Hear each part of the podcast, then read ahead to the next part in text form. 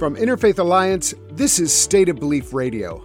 I'm Interfaith Alliance President Reverend Paul Brandeis Raushenbush, broadcasting this week from Washington, D.C. When we actually do things together, it feels really good and it, it feels hope.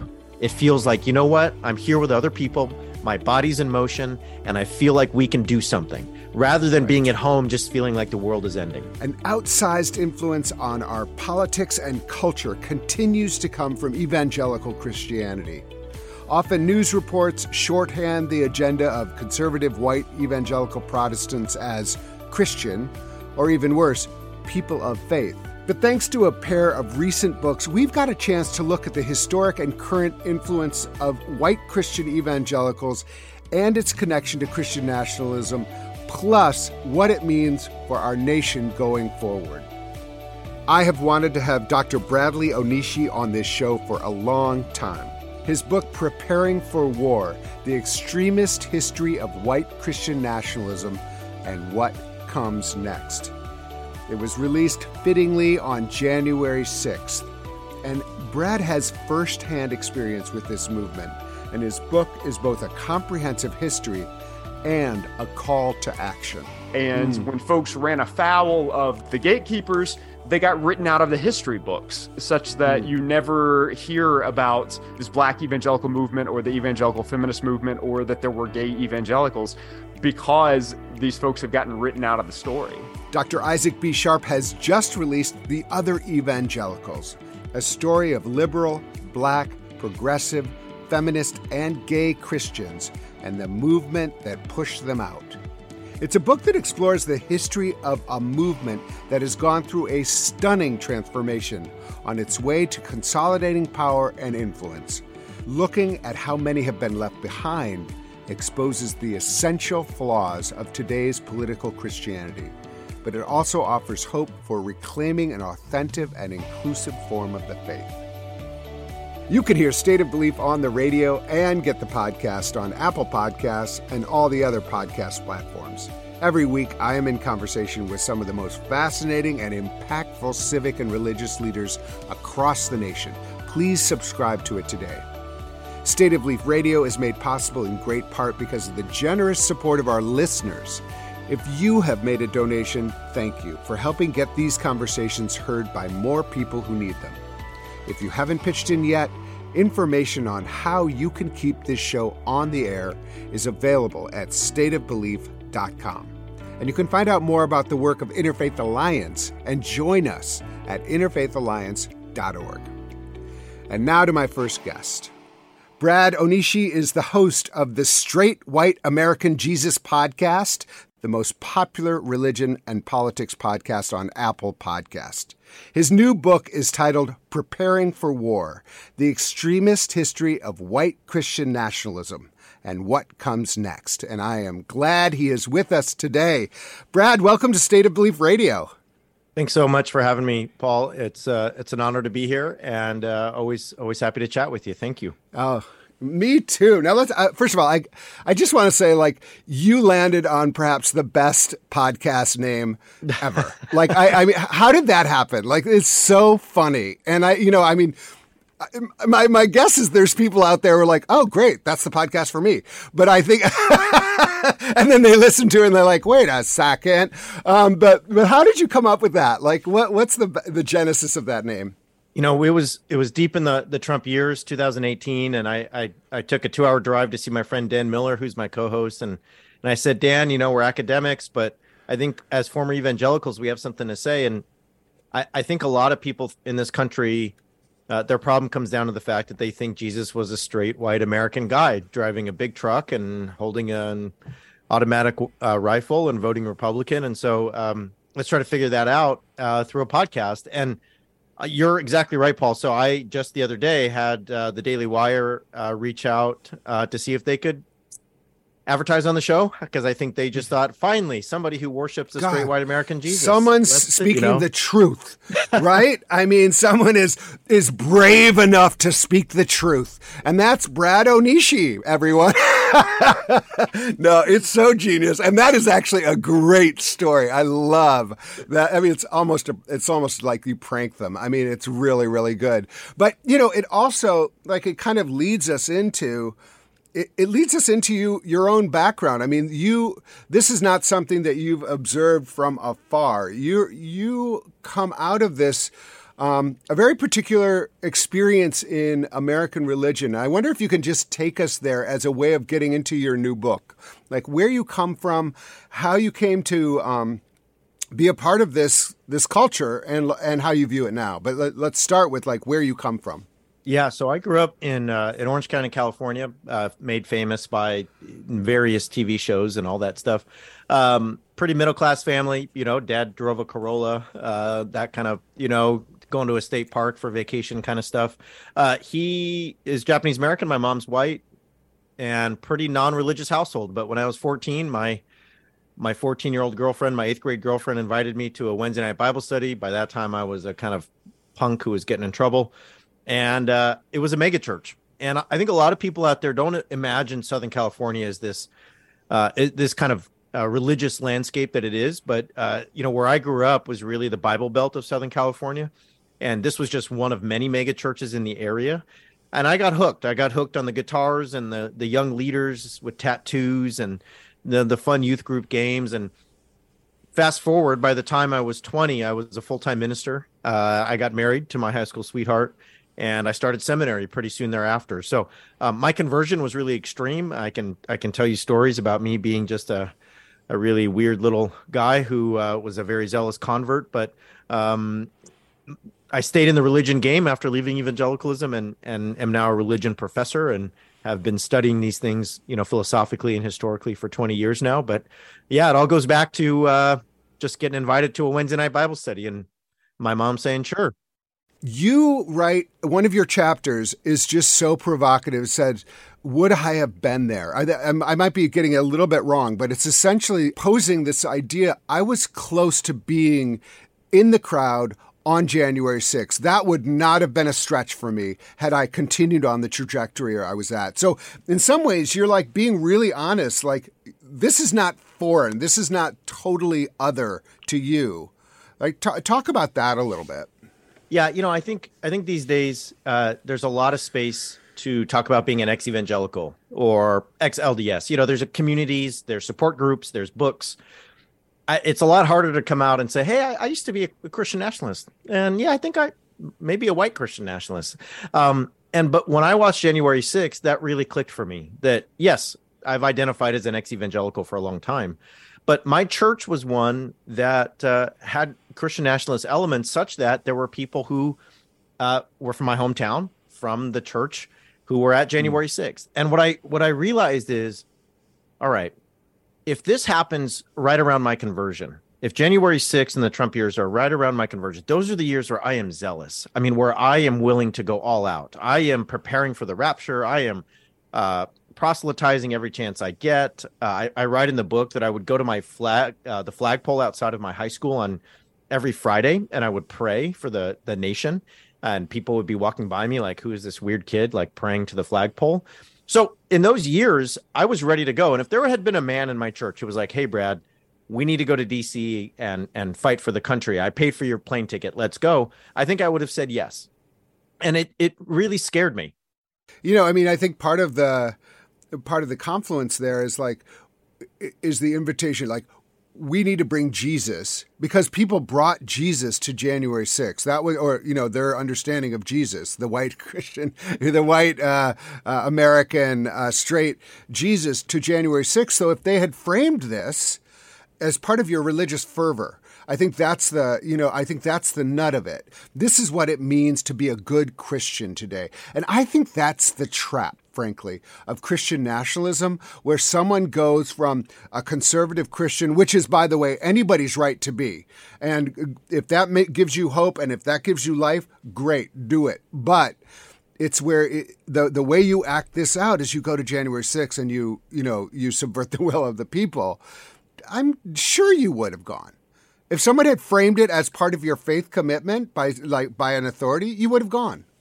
Oh, totally. And this is where you know people ask me, well, what's Christian about Christian nationalism? And I say, look, if you approach me in that church and you're like, hey, we got to go defend white people, I would have looked at you like, no, I'm not doing. I I'm not into that. I, right. But if you said, look, we've got to go pray for the country, we've got to go act and show up for for for God's will, then you've got my interest as that 19 year old who's really mm. uh, committed mm. to ministry or that 21 year old if you just show up and talk to me about white nationalism i'm not going to do it. But if you show up and say god wants this man to be president and we have to be on the ground and then i'm like okay you know what? I think i'm on board. I'll go and pray. I'll go and support. And then maybe i get caught up in the crowd and here we go. We are uh, off and running which happened to so many people including people from my hometown. Yeah right. I mean, I think that's that. You know, how much are you willing to give for God? Yeah, you know, I mean, that's, that's right. like the real like that's presented. I think to some in some faith communities, and and and then and then it's like, oh, you give give your life because Jesus gave His life, and you know, anyway, you know, it's just like it's very disturbing because it's you know, it is it's it's mind control and and political power um, wrapped up in faith, and this That's is right. what we brings us to Christian nationalism. And it's and, like you can uh, never give it. You can never give enough. There's always more to sacrifice. Right, right. Yeah. And and and by the way, um, you know, this is ongoing. I mean, this is like this didn't stop after you know, as you know. So talk to us a little bit about about uh, how just like how you understand the history of Christian nationalism as part of the America that we know? I mean, uh, give us how far back do you go? It's you know the the history. You know, we're we're kind of writing this um, because we're identifying things and giving it a name now that might might be a little new, but it's always there, has been strands of it um, all the way through. So t- talk to me about how you understand the history. You know, you you said the America we know. So I start my book and I really focus on the 1960s. Uh, you know, when I was an, an evangelical, when I was part of the church I mentioned, we were always taught that the 1960s is when the country lost its way. The 1960s is when the sexual revolution and nuclear families all dissolved and uh, all dissolved America into this uh, chaotic, uh, corrupt, godless place that it is today. And we weren't the only ones. If you look at uh, recent comments by you know leaders of focus on the family and uh, you know prominent megachurch pastors they will tell you the 60s are when it all went wrong well let's let's think about that uh, the 1960s are a time and i don't probably have to remind most people listening but you know real quick civil rights movement civil rights act voting rights act immigration reform the loving case 1967 protects interracial marriage 1963 feminine mystique the late 60s uh, and, and mid to late 60s there's a, a, a movement of of mainline pastors and and uh, queer communities working together in New York City and other places, and then Stonewall happens. All that to say, a time for I think many Americans of great progress, if unfinished progress, and yet this is when the white Christian nationalist says, "Look, it all went wrong then." And I asked myself, "All right, so how did they how did they manifest that?" And one of the places is in uh, a, a, a far right extremist move in the Republican Party that eventually links up with what we know as the religious right. So in the 1960s, for example, Barry Goldwater is the GOP candidate in 1964. And he says when he accepts the nomination, extremism in the defense of liberty is no vice. Extremism is what you need. We don't need dialogue. We don't need respect. We don't need a middle path. We need extremism to take our country back. And throughout the book, I kind of follow that thread and, and say, this is how political operatives plus religious uh, the religious right really affected a Christian nationalist uh, kind of takeover of the GOP and led to what we are seeing today. Yeah. Oh my God. I mean, it, it, I, I that is such an important inflection point. I mean, you know, I, I I just sometimes look, you know, I there's ways to you could start the story further back, you know, the Ku Klux Klan. Yes. There's other times when it manifested, but I think that's really helpful because for some of us, that's like may not not be in memory, but it's it's basically recent history, yeah. um, and we're seeing, you know, if you look at what's happening right now, uh, women's rights rolled back queer rights rolled back, an attempt to erase history with banning books, rolling back uh, race, um, you know, voting restrictions. All of these things. This is the battle, and it, and it is the '60s battle continuing, and it's it's it's absolutely it's absolutely shocking, and and I think that's a helpful that's a helpful beginning. So so I want to just talk about one chapter that really made me sit up, and that was your chapter on on purity, and it was called "Pure American Body." And honestly, like I just think this is so interesting, and it's a connection that until you wrote it, I had not made. But talk about this this idea that you have um, that that rings totally true to me.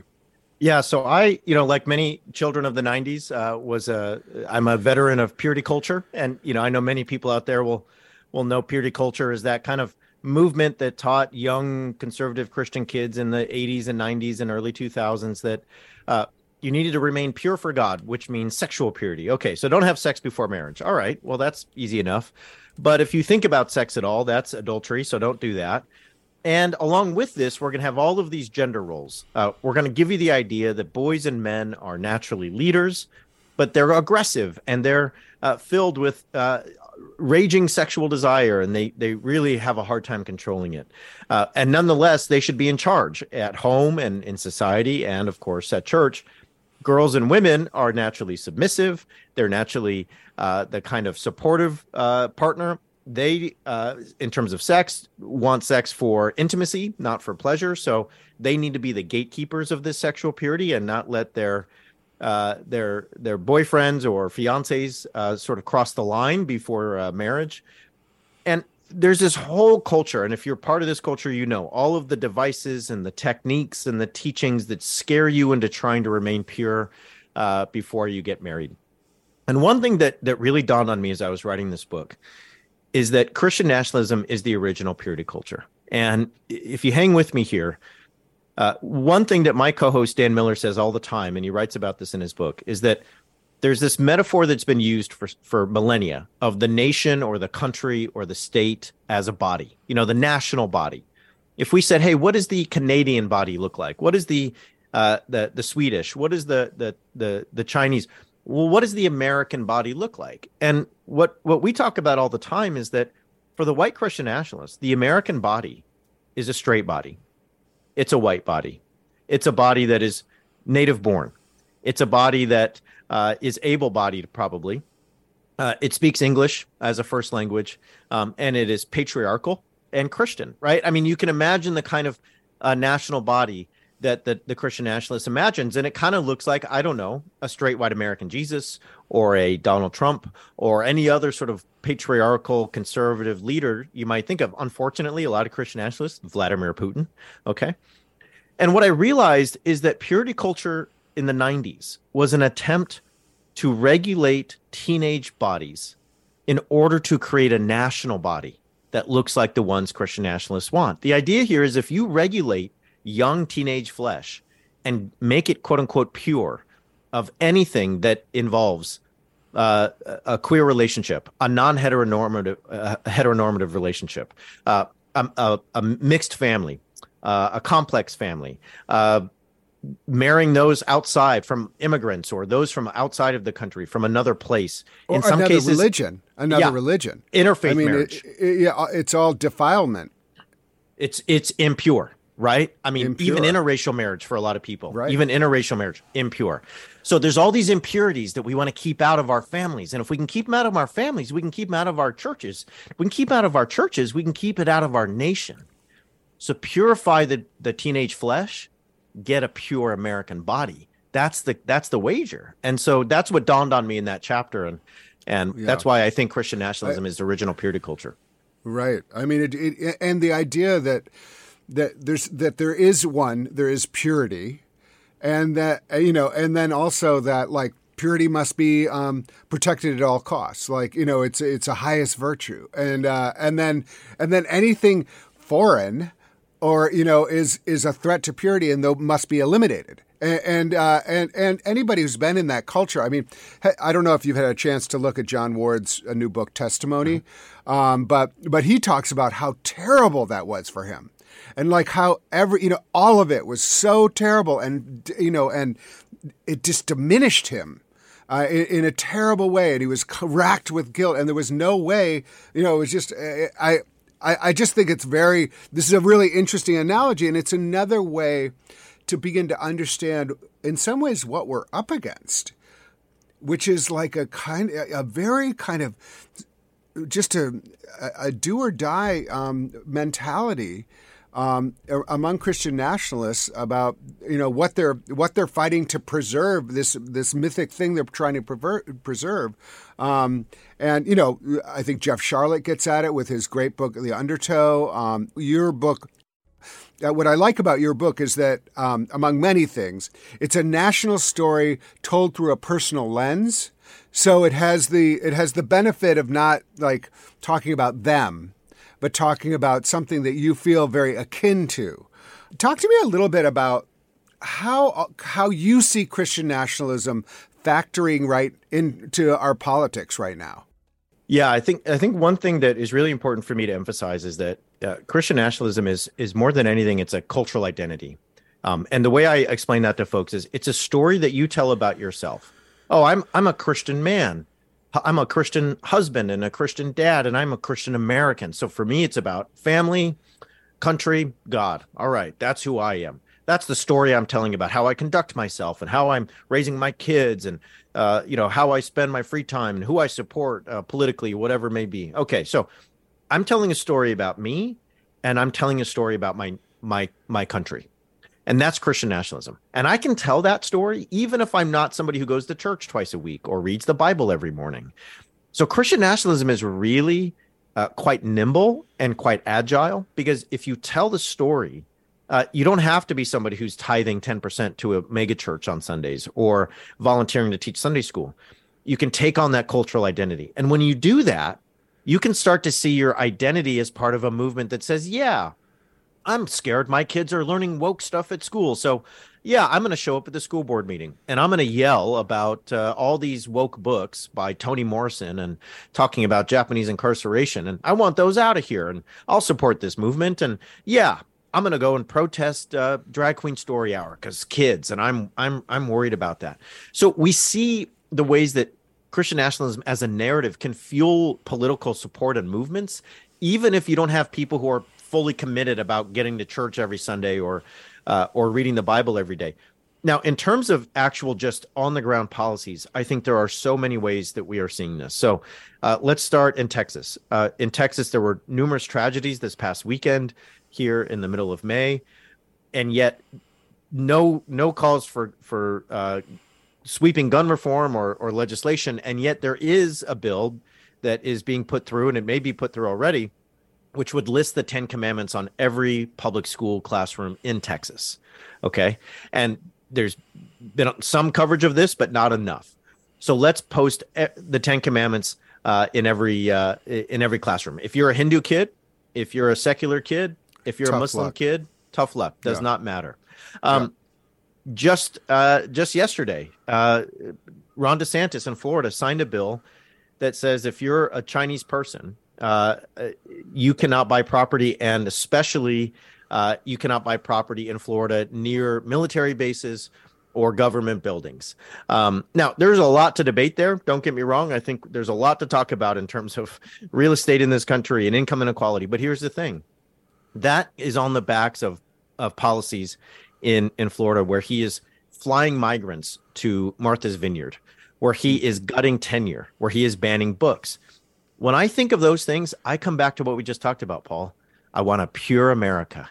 Right. I want to I want right. to purify this nation from all the invaders and the infections and the the diseases and and and that's how I think of immigrants. That's how I think of ideas I don't like. That's how I think of people from China or from Mexico. That's how I think of gay people because I'm going to pass a law. Don't say gay. Just to do it DeSantis, he you know with this anti DEI thing, that he's he's put across the country for all higher education. We we had on uh, Matt Hartley, uh, who's in nor- he's in Northeast Florida, at a university there. Interfaith work is all under DEI, and so he has actually seen like his work being attacked So you're not supposed to actually have conversations between evangelical kids and Muslim kids and and Hindu kids and secular kids because that's DEI. And so it's like an it's just a frontal attack on uh, religious diversity, religious freedom. Uh, in the name, again, I think it is of like you know we got to protect the kids. I mean, protect which kids?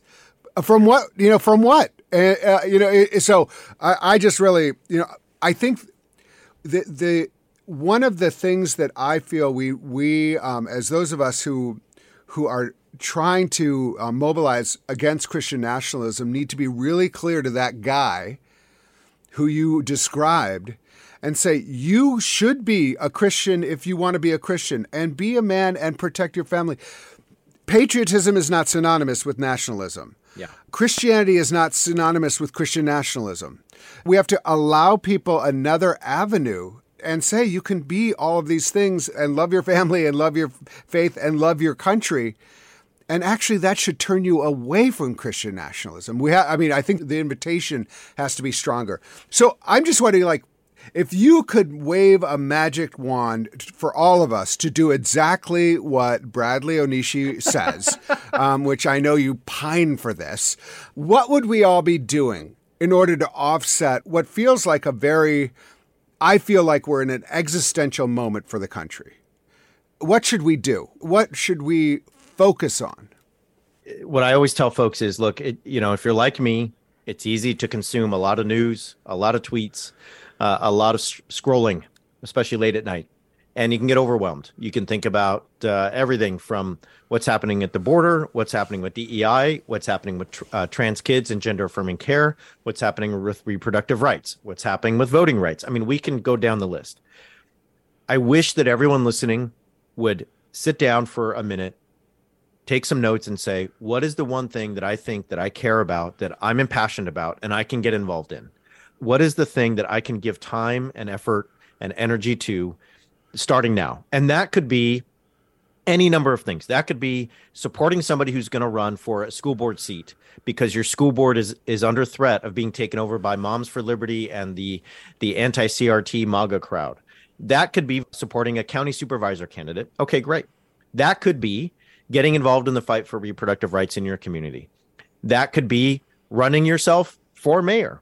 That could be figuring out how to protect trans kids in your community. Are there networks? Are there pipelines of, of safety? Are there people helping others make sure that kids are not in danger in various ways? Are there queer family uh, networks that you might plug into and support and be part of?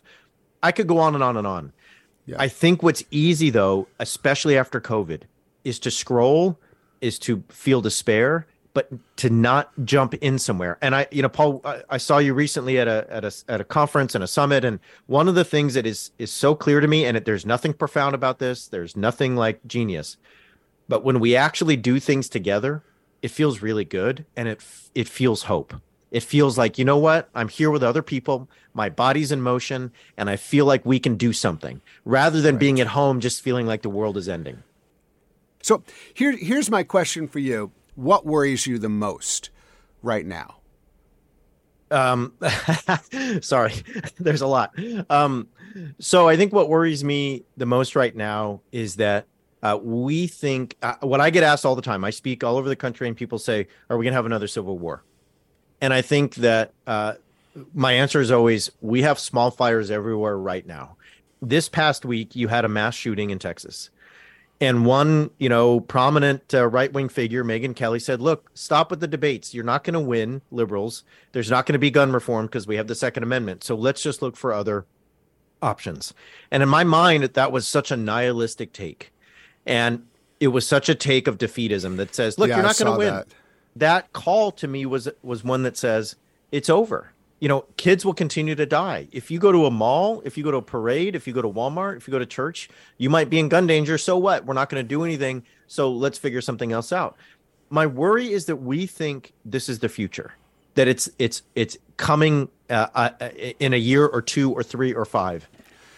There was another incident in Texas where migrants outside of a migrant center were intentionally uh, run over, and I believe, and I, I have to check this for sure. I believe it was half a dozen or seven people who died. that is somebody who is intentionally ending the lives of people from other countries who are here in this country for various reasons.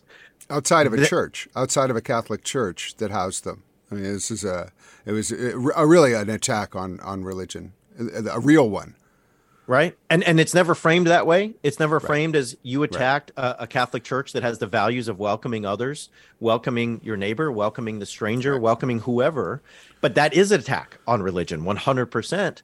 And so we have a country where you know I talked to somebody uh, in, in, at a conference recently who said I live in South Carolina.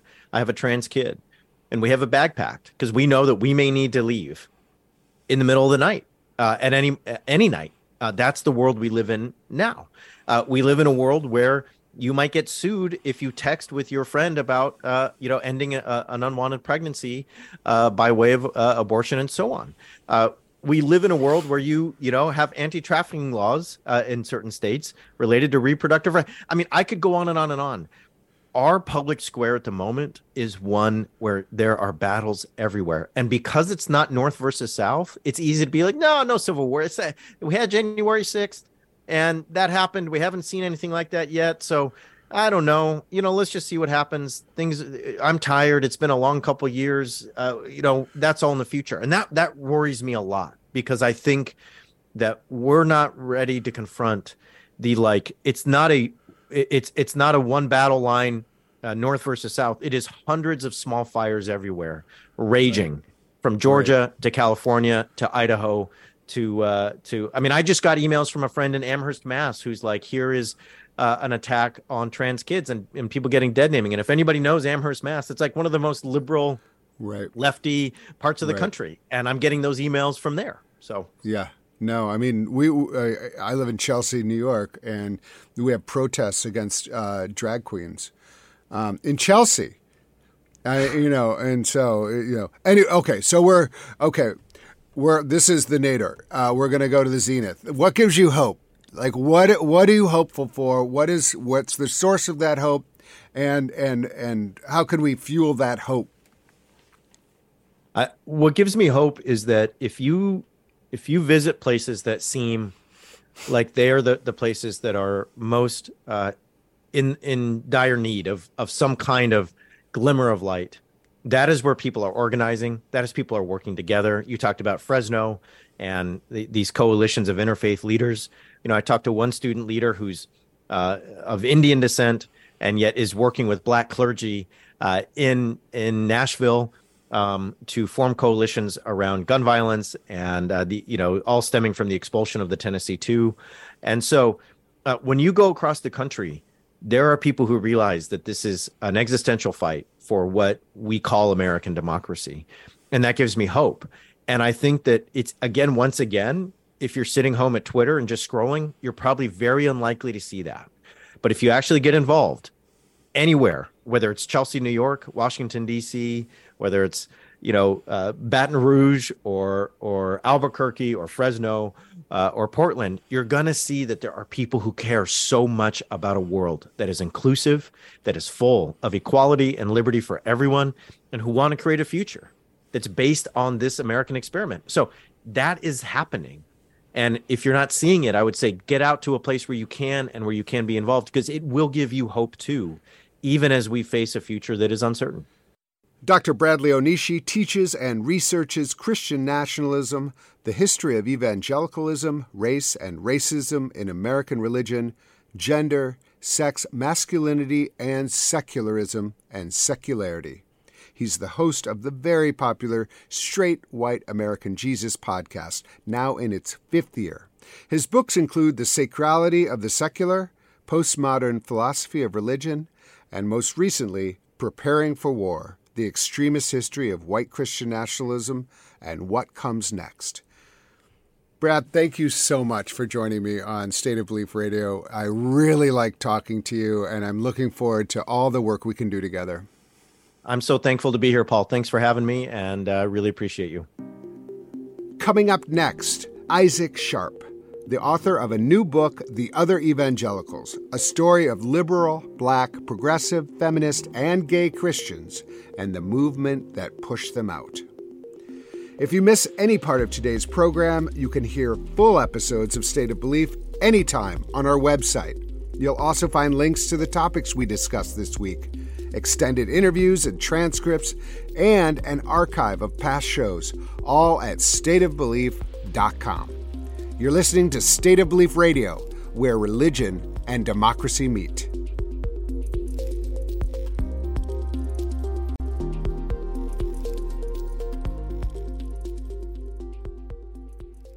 Dr. Isaac P. Sharp is Director of Online and Part Time Programs and Visiting Assistant Professor at Union Theological Seminary in New York City, my alma mater. Last month, Isaac published his new book, The Other Evangelicals A Story of Liberal, Black, Progressive, Feminist, and Gay Christians, and the movement that pushed them out. Isaac, it is great to have you with us on State of Belief Radio. Uh, it's great to be here. Uh, I'm great. excited for the opportunity to chat about the book and to uh, chat again uh, with Paul after having uh, worked together on various projects over the years. And the other evangelicals debuts at number one on Amazon for books on sociology and religion. You are a star. Um, let's start with this title, which is not known for its brevity, but its inclusiveness. Introduce, first of all, yourself and why this book. The most direct answer is it came out of my dissertation.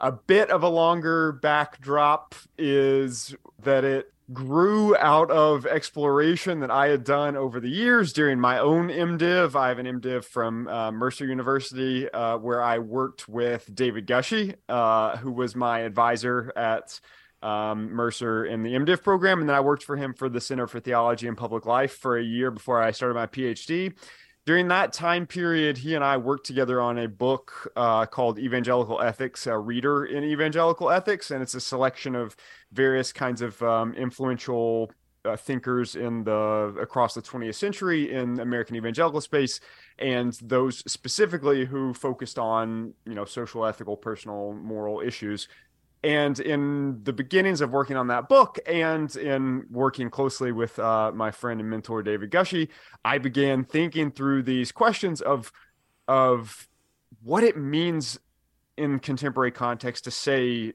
yes i am an evangelical or who is an evangelical or who's not an evangelical and one of the interesting right. places yeah. that the that it most directly became a question was as um, david Gushee and i were working on that book making decisions about who who goes in a book like that and who doesn't go in a book like that. And some of that re- some of that research uh, for me began the process of asking this question of who gets counted as evangelical and not and the kind of discovery that i think that there's a story there that generally isn't told in the popular and scholarly sources about evangelicalism. Yeah well it's you know it's interesting when I read that title, I was like, huh. And I was curious, like, would Walter Rauschenbusch be included as an evangelical? Because certainly in his mind he was, but then almost he became um, the the kind of flashpoint for deciding what isn't an evangelical. Although he, you know, he wrote a book called Christianizing the Social Order, something that he, you know, you wouldn't want to get away with today. I mean, it is, and he worked with Moody and he was very interested in the prayers and the hymnody and all of that. And yet, no, he's like the opposite of an evangelical today. He's like or not evangelical. So it is it is interesting like who doesn't qualify. I, I often say today, like the only way anyone can claim being an evangelical today if, is if they say they're anti-gay or they're anti-abortion. Like that's like their that like that's the thing that allows you to continue to be in the club. The moment you step over the line, you're not a part of the club. You can prove me wrong, but like you know, I all I'm saying, I'm I'm entering into the conversation that you entered into more fulsomely with this book. Yes, and Walter Rauschenbusch is a prime example of something that I argue happened historically. And what happened historically, I argue, is that the evangelical label was more in flux for a longer period of time than folks realize. So, into the 20th century, with the fundamentalist modernist controversies and these fights over who is in and out of various American denominations, and this you retroactively get this split between the liberal mainline and the conservative evangelical the this is the so-called two-party thesis in american protestantism. And historically then the idea is that never the twain then meet. They go their separate directions.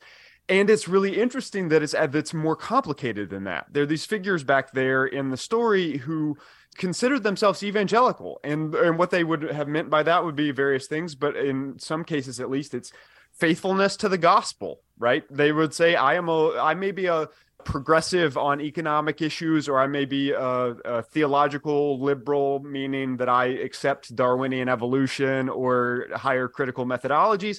But I, that doesn't, in their telling these liberal evangelicals, but that doesn't make me any less faithful to the gospel. And part of what I was doing in the dissertation the book with that chapter in particular is saying that story of these folks who are these early progenitors of the what becomes you know kind of the other direction in american protestantism are lost from the stories specifically around evangelical identity when they considered themselves evangelicals and faithful to the gospel. And it's just this like fascinating piece of the story that really gets left out. On the other end the anti-gay piece any number of these chapters could be the most controversial but number one on, on the liberal evangelicals and the last chapter on gay evangelicals are definitely in the running for the most controversial.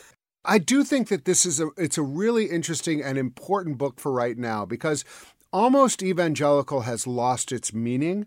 I don't even know what we mean anymore by evangelical. And it, almost it's become a political category uh, more than it is a descriptive of a certain stance towards religion all these different categories of people who have been pushed out of uh, being able to claim that label. It's all about politics and it's about other things uh, uh, perhaps outside of the gospel. So I'm just curious how you feel about that. Yes. So part of the argument that I am setting out in the book is that evangelical identity over the course of the 20th century and and into the dawn of the 21st century took on these certain connotations. And that part of how it took on these connotations is by gatekeeping by these because evangelicalism is this kind of nebulous thing that doesn't have an official roster of members like a denomination does or an officially recognized uh, singular leader um, who everyone can point to as like that person is the head of evangelicalism although billy graham could vie for that category uh, uh could vie for that unofficial title in the 20th century context. But part of what i'm arguing is that because of that kind of nebulous movement that changes and shifts over time that across the 20th century you get this periodic thing that happens where these folks who built this movement um, of product generally conser- theologically conservative Protestants um, have to deal with the fact that there is internal pluralism in in building a coalition of of generally conservative Protestants. There's an internal pluralism that's going on, and what regularly happens that I end up arguing in the book um, is these there are folks who say yes i believe xyz theological tenet that you say is the requirement to be called evangelical. You know a focus on the the bible uh, belief in the in the authority of scripture whatever the the changing qualifications are. You get these folks who say yes i agree with that but i vote democrat or i am a feminist or i interpret you know those few the quote unquote clobber passages in the in the uh, Christian scriptures that folks usually interpret as referring to homosexuality, or I interpret those passages differently, but I still hold to the authority of Scripture. And so these folks that that I end up talking about in the book, many of them said and grew up and spent their lives or chose later at some point to move among the religious community called evangelical because it's what they the it's where they believed they belonged in in line with the theology. And then there would be one thing there would be some extra little qualification that would get paraded out by gatekeepers and they would say ah but that's a you know you agree to all these points but if you vote this way or you think that about feminism or or you're gay or you're black there's something else all of a sudden that becomes an extra requirement And Mm. when folks ran afoul of those um, of the gatekeepers, they got written out of the history books, such that Mm. you never hear about um, these black evangelical this black evangelical movement or the evangelical feminist movement or that there were gay evangelicals because these folks have gotten written out of the story. Right. Well, and the you know you you kind of you think of movements like the Southern Baptist takeover in the late 70s, which was like a very it was a big power play. I mean, it was like women, you know, women preaching, women teaching, you know, like, you know, uh, and and it was that was like an accepted part of of what like it was to be a Southern Baptist was that, and then all of a sudden it was like, nope, and then they got kicked out. And so it, it's it, it is like when you say gatekeepers, it's that's that's a, you know what it also is is like evictors. You know, I mean, like people who literally will say you no longer are welcome here, and you think about the damage that does to the people who are evicted, and then how the paucity of who remains. You know, I mean, like that's like the other part of this story. It's like the, you know, it, it's terrible for people to get kicked out of church. It's a damaging, traumatic. But then you think about, oh, well, what are you left with? And you know, this idea of like this purity or this like, and and then and then you're always fearful. Are you going to be the next? Yeah, I I just think it sounds like a horror show.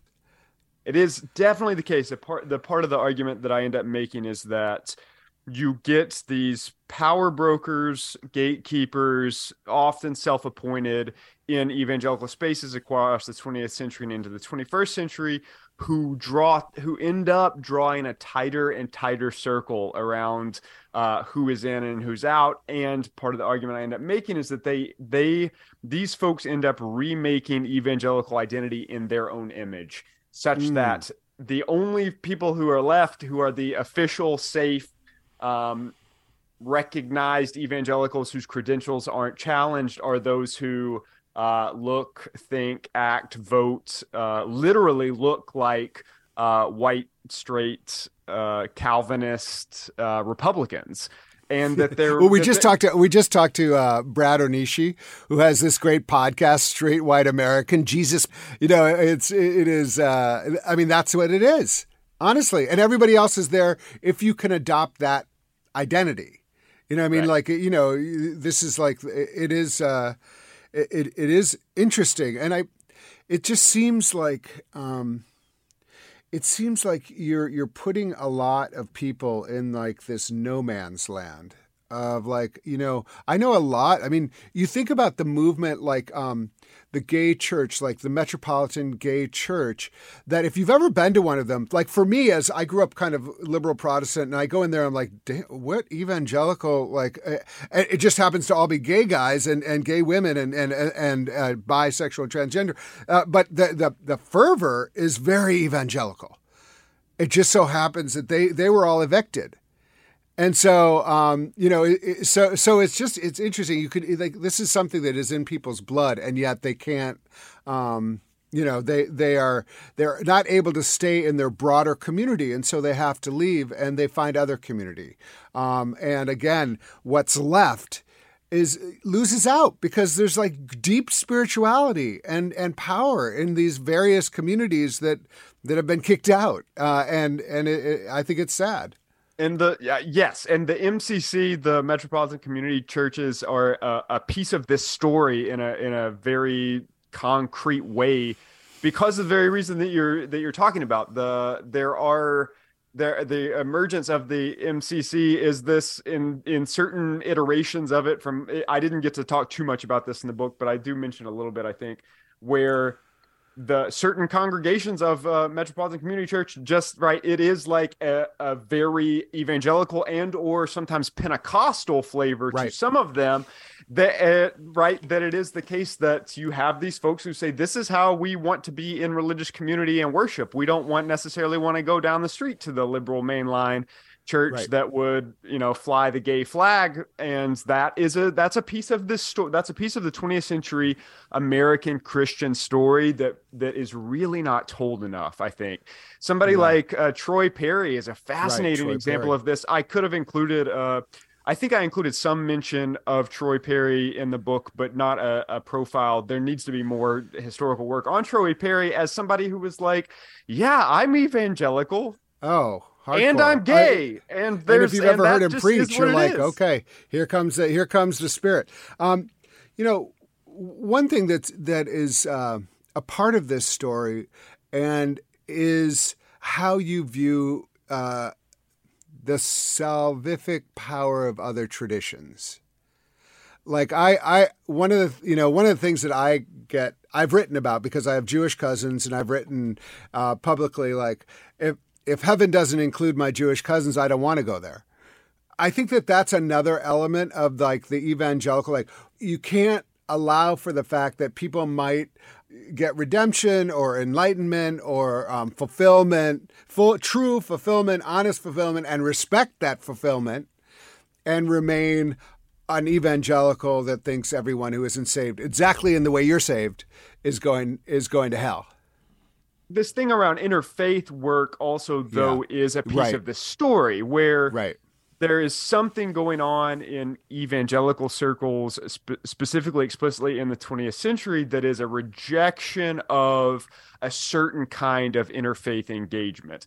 The interesting thing that happens with the emergence of the official evangelical organizations like the National Association of Evangelicals and Christianity Today is, in fact, that those organizations are were explicitly predicated on the idea that the ecumenical movement is a you know liberal backsliding dangerous thing that is watering down true doctrine for the sake of uh, ecumenical cooperation and you get this uh, rejection of that as very foundational to 20th century evangelical identity where you have these organizations that say all those liberals that are in charge of all the main denominations are joining in even cross denominational work are joining in cross denominational work and they're watering down the gospel. And that yeah. is a it's a strong preventative to certain kinds of interfaith conversations. For sure for sure. I mean it's interesting like when i was at princeton running interfaith you know interfaith work at princeton um, often the evangelicals wanted to be there because they actually really liked talking to people who took religion seriously. So I think that there's, you know, manifestations of that in, in different ways. My guest is Isaac Sharp, author of The Other Evangelicals, a story of liberal, black, progressive, feminist, and gay Christians, and the movement that pushed them out. I just think the political aspect of evangelicalism is really fascinating. And here you have like the figure of Jimmy Carter, uh, who is probably the most serious evangelical we've had. Like, I mean, but you know, this is gets to your point. You know, if if, you if you talk to him, he will talk about Jesus. I mean, he's like a serious dude as far as evangelical. Um, and I think maybe the first time he ran, people were like thinking they should support him, and then they flip and they go to Reagan. And and then since that time, it's been anathema. I mean, Barack Obama had a little moment, but not really, not really. Um, you know, and so then you you find this. I just find it so strange. I mean, we just you know, Donald Trump just was convicted of sexual assault, um, and and yet the only response is like, oh, this is terrible that that woman would do this to him. And and and then you think, well, what what kind of morality are you actually working with here? Uh, I, I find this like one of the most mystifying things about the modern evangelical reality. Um, but maybe you can talk a little bit about what that like involves and and why why that has become so hardened in our current moment. That's yes. So the that's a big piece of the puzzle. The, and the chapter that i have specifically on the evangelical left is it retraces some of this right and how this happens. You get you get jimmy carter come on the scene and all of a sudden he's talking about having born you know been born again. And if, and then all of a sudden there are uh, journalists everywhere trying to figure out what that means and who are all these uh, born again folks. And then then shortly after uh, Carter's election the, the you know this is the 76 and they you have the pollsters start saying things like this is the year of the evangelical. You very quickly on the heels of that get the rise of the religious right. And by the time the 80s are in full swing it is becoming evangelical identity is becoming closer and closer linked to specifically partisan politics. Over time, I, I would argue that evangel- one of the most determinative aspects of contemporary evangelical identity by by this point, let's say by now in the contemporary 21st century context, is is that that partisan alignment such that I I argue and I think I even say explicitly in the book that you can eh, make a strong argument that evangelical is a kind of identity politics. It's a it's a white identity it's an identity politics for white conservative religious folks. And how that happened is specifically I argue in the book I one of the ways that you can see how that happens is by tracing the emergence which actually predated the religious right, of this robust, politically progressive evangelical movement that also historically gets forgotten a lot in the history books. And part of what I argue is that what happened in part with the rise of the religious right is you get folks like Jerry Falwell who define evangelical identity in a certain kind of way and they consistently undermined and denigrated and challenged the religious credentials of progressive evangelical figures. Within evangelicalism, they had this uphill battle where every time they would say, We believe in Jesus, we affirm the authority of the Bible. And when we read the Bible, we see that you are supposed to care about the poor, right. and that that translates for us into progressive politics, such that to be evangelical, to be faithfully evangelical in the in some of the minds of these evangelical left figures, requ- sometimes would require voting against the Republican Party, and they had their work cut out for them because the religious right was such a formidable force and was so well funded and so well organized that it steamrolled them. Part of what I end up arguing, though, is that one of the really effective rhetorical tactics that folks like Jerry Falwell used was casting aspersions on folks like Jim Wallis and their religious identity. You get these interviews uh, over a couple of them with Jerry Falwell where he says things about Jim Wallis like, quote, Jim Wallis is about as evangelical as an oak tree. Uh, which is this like weird. Right. I don't even know right. exactly what that means, but the rhetorical move is to say because his politics is progressive, he obviously can't be an evangelical and that was a powerful rhetorical move yeah, kind of yeah. Well, I mean, but that's exactly what you're saying. It's excluding him. Uh, I remember the the way I met Brian McLaren was that some um, some kind of right wing evangelicals called him warmed over Rauschenbusch, which was the worst uh, worst uh, um, insult, insult, you right. could possibly imagine. And and and then we kind of like we kind of like oh well as long as we're you're warmed over Rauschenbusch and I'm left over Rauschenbusch, we might as well have a conversation. And and I actually like you know I remember a, a fellow I think his name is Tim Tut, uh, Tuttle or something like that. He wrote a book called you know he he discovered Walter Rauschenbusch. He was an hardcore evangelical and actually a uh, um, an evangelical kind of rock star. I mean, he had like a Christian rock band, and then he read Rauschenbusch. He was like, "Wait, this is like exactly how I feel." You know, I mean, because he has very religious language. You know, I mean, and uh, and then he was like, "Okay." Where do I go with this? And I and I think it was very interesting for me to see young evangelicals, people who you know this kind of emergent church movement for a while and things like that. The Shane Claibornes of the world, who was on this show recently, who are amazing. And I would call them evangelical in part just because they worship slightly in a different way and they like, you know, kind of preach the gospel in a way that I, I wasn't really raised to do in the same, you know, in the same tenor. Um, I still consider like Shane one of the major evangelicals of American Christianity right now. Uh, William Barber as well. I mean, you know, these are people who have deep, deep roots, um, and they're and they, you know, they can talk about Jesus, and you're like, well, I'm sign me up. Um, and uh, but they're also doing it in a context of respect, for other religious traditions, uh, respect for people who are different from themselves, and in a, in a posture of learning and, and welcoming and building community. Um, so, for you, looking at that story, looking at where evangelicals are in the political cosmology that is so crazy right now, um, what do you what gives you hope about the movements that you see right now?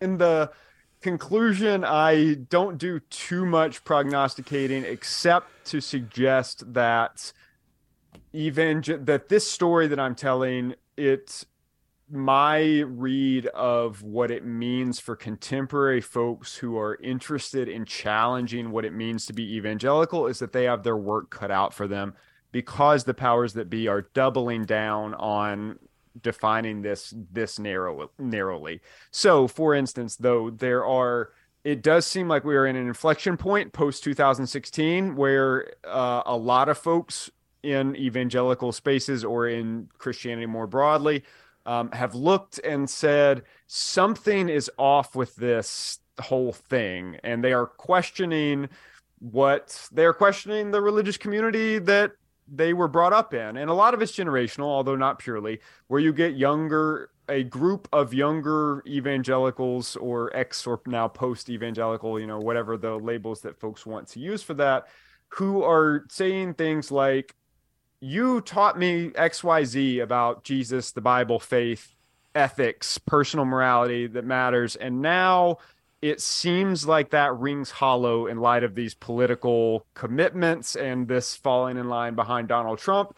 And so there is a, it feels to me we are at, at an inflection point where people who otherwise might not have are asking hard questions about their mm. fa- their faith communities and what it means and uh, this is there are several folks who are doing this kind of work around i um, offering space for those people who maybe are questioning the political aspects of their faith community, but they're not sure what, what they're not sure what's next or where to go yeah. next or what it means to be a person who you know some of the some folks end up you know it's going from that period of questioning and saying well maybe i'm an atheist or maybe i'm agnostic or maybe i'm i'm not really a christian at all but to your point around uh, the earlier point you made about um, one thing that has happened with evangelicalism, I think that it was an effective kind of PR campaign in some ways, is evangelical leaders and the evangelical movement were really successful at making it seem like they're the only Christian game in town, that they mm. just are the true Christians. Yeah. And there are, you know, that's the a flattening of the rich diversity of the the Christian tradition is complex, and even the yeah. evangelical tradition is complex. What what's the connection between what we're calling white Christian nationalism and this um, remnant that is the core of what people call evangelical today? Are those synonymous? So that that is an interesting question because it's a uh, there's the white Christian nationalism thing is such a fascinating piece of this puzzle in that it feel it is a new language in some ways to name an old thing, right? There is because some of the stuff that the and that's not to chat and that's not to you know cast any aspersions on the folks who are doing the work the sociologists or authors who are writing on this stuff i think it's they're doing really important work but it is interesting the the evolution of the terminology because stuff around um, white Christian nationalism definitely would have been there in the ether decades ago, right? This is the the stuff that is the God and country alignment with Christianity, meaning you know Christianize this nation and make the make the nation Christian again, turn back to God. That stuff goes all the way back to the religious right, and that stuff has been there for a long oh, time. Oh, yeah, um, I mean, you could argue that it's you know goes back to Ku Klux Klan in 1920s, yeah. and you know, no, I mean, right. yeah, you can you can take it way way back. Um, it is interesting that it's like we're naming something, and I guess like I guess it's a Venn diagram, but it seems like almost at this point the kind of remnant of evangelicalism that you describe after pushing everyone else out, and what we would call Christian nationalism are almost one to one. In some ways, what I am trying to do with the book is say this story about how evangelicalism became what it is is more complicated. So we think we know who the evangelicals are. And in some ways, we we do. We know who the capital E official evangelicals are. They are those who look, think, believe, vote like these gatekeepers. And yet, it still is some in some ways is more complicated than that. Where there are folks out there, I think, who would who would end up checking a lot of the evangelical boxes who are trying to push back on this stuff, right? I also think of somebody like Beth Moore who would oh, check oh, yeah. all of the boxes and yet has effectively been pushed out of official evangelical rosters because of her willingness to challenge uh, the alignment with Donald Trump. That is yeah. a really interesting thing to me, right? Like that we right. it is an interesting thing where those who would check who would be able to check every box that anybody could throw at them to say you're are you an evangelical or not? Even some of them are getting pushed you know pushed to the margins of this oh, thing. well yeah and it's interesting. I think it's almost now like do you support donald trump? And it's like wild. people who, who who who said i won't support donald trump before and who have flipped i think albert mohler or you know from the southern baptist you know uh, these are people who said never, never, never, and now they're like, yeah, actually, I changed my mind. I'm, uh, you know, definitely behind Donald Trump, and now they're welcome back in. You know, I mean, like you know, uh, talk about the courage of your convictions. Uh, anyway, right. uh, you you're, know, you're watching, this is you're watching it happen in real. In some ways, it's the story I'm telling. You can watch it happen in real time, where right. somebody somebody goes out on a limb on a certain position. Usually, it's a political or social issue. You know, gay marriage or a presidential election. And then all of a sudden, the gatekeepers come storming the gates. This is, you know, what, what you've offered is really focusing on evangelicalism and, and how we imagine what this term that gets thrown around a lot, what it means today, what it can mean, and also the broad history of what it was, and who gets to decide who gets to call themselves that uh, going forward, like, you know, if journalists are listening to this or people who tell stories or preach, when we use that term, maybe add a few more ter- words to describe what you actually mean by that. Don't default like, you know, and I'm guilty of this too. Evangelical means white, male, uh, Protestant, um, straight, all of those things. There's lots of people out there who do not identify that way and who understand themselves to be evangelical in the maybe it's the small e rather than the big E at this point, you know. Dr. Isaac Sharp is director of online and part time programs and visiting assistant professor at Union Theological Seminary in New York. He is co editor of Evangelical Ethics, a Reader, as well as Christian Ethics in Conversation. His important new book is The Other Evangelicals, a story of liberal, black, progressive, feminist, and gay Christians and the movement that pushed them out. Isaac, thank you so much for being with us today on State of Belief Radio. It's really fun to talk to you, and congratulations on your book. Yeah, thanks so much for having me. This was uh, good, and maybe we will uh, have to have a another follow up conversation one of these days about uh, where Rauschenbusch and the the social gospel fits in all this.